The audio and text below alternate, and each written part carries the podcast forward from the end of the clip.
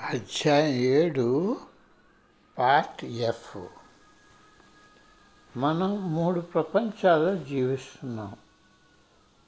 మనం ఎలాంటి వాళ్ళమైనా అందరినీ సమానంగా చూస్తూ సూర్యుడు ప్రకాశించే సమభావ ప్రపంచం మొదటిది. ప్రకృతి అందరూ ఒక్కటే. ప్రకృతికి అందరూ ఒక్కటే. చాలామందికి తెలియని ప్రశాంతత గల ప్రపంచం రెండవది. మనందరికీ పరిశుపరిచితమైన మనం నిర్మించుకున్న సాంఘిక ఆర్థిక అసమానతల ప్రపంచం మూడవది. మనం మన చుట్టూ ఏర్పరచుకున్న హద్దుల వలన ఈ అసమానతల ప్రపంచాన్ని నిర్మించుకుంటాం. మన ఆలోచనలు ఈ హద్దులను నిర్మిస్తాయి. మొదట ప్రపంచాన్ని మర్చిపోకుండా మనం జీవించాలి. మనకు ఎవరిపైన నైనా అసూయ కలిగితే అసూయ ఎందుకు కలిగిందో నువ్వు గమనించు.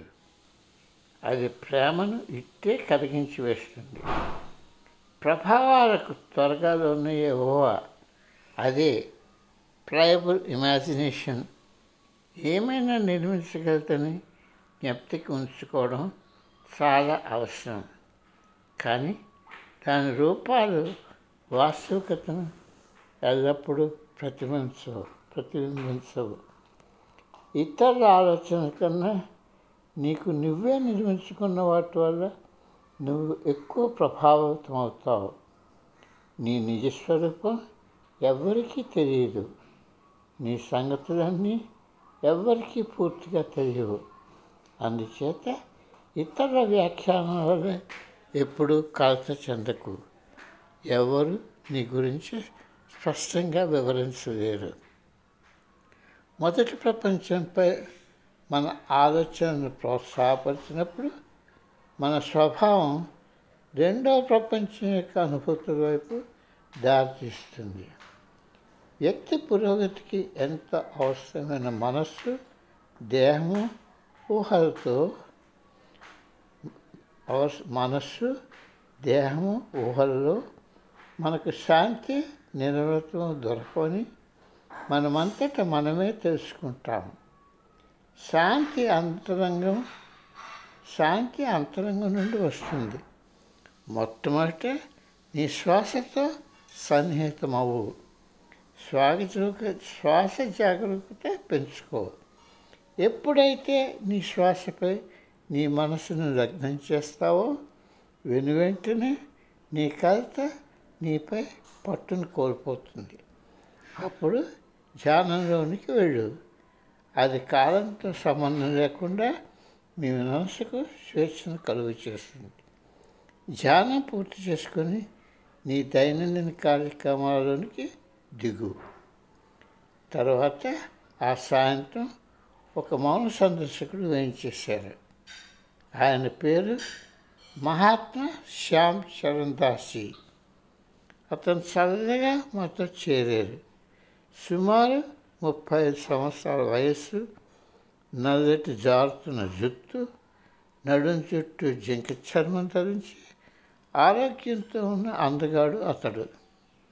కళాశాల విద్యాభ్యాసం ముగించగానే ఆయన అమ్మకాల వ్యాపారంలో చేరాడు. ఆయన మనపూర్వకంగా అందులో పనిచేసిన అందులో రాణించలేకపోయాడు. రోజు రోజుకి ధైర్యం కోల్పోయి జీవితం అంతం చేసుకునే స్థితికి చేరాడు. ఒకరోజు ఎవరైనా పవిత్ర పురుషుడు ఎదురై తనకు సహాయం చేయగలరేమో అన్న ఆశతో నది ఒడ్డుకు నడుచుకుంటూ వెళ్ళాడు. చివరకు ఒక పాటుపడ్డ ఆదాయానికి చేరాడు. తిండి లేదు ఓదార్చేవారు లేరు. అక్కడే తండ్రి చనిపోవాలన్న నిర్ణయానికి వచ్చాడు. అలసిపోయి ఉండటంతో నిద్రపోయాడు. తరువాత ఒక ముసలి సన్యాసి తను లేపడానికి తన్నుతుంటే తెలివి వచ్చింది నీ అన్వేషణకు పరిష్కారం నేను చూపిస్తాను. నాతో రా అని ఆయన అన్నారు. ఆ యువకుడు ఈ ముసలి సన్యాసిని గంగోత్రి వద్దనున్న గోకు అనుసరిగా అతను మధ్యలో జీవిత పరమావధి గురించి ప్రశ్నలు రేకెత్తాయి దేవమాతను చేరే భక్తి పదంలో అక్కడ ఆయన దీక్ష పొందారు.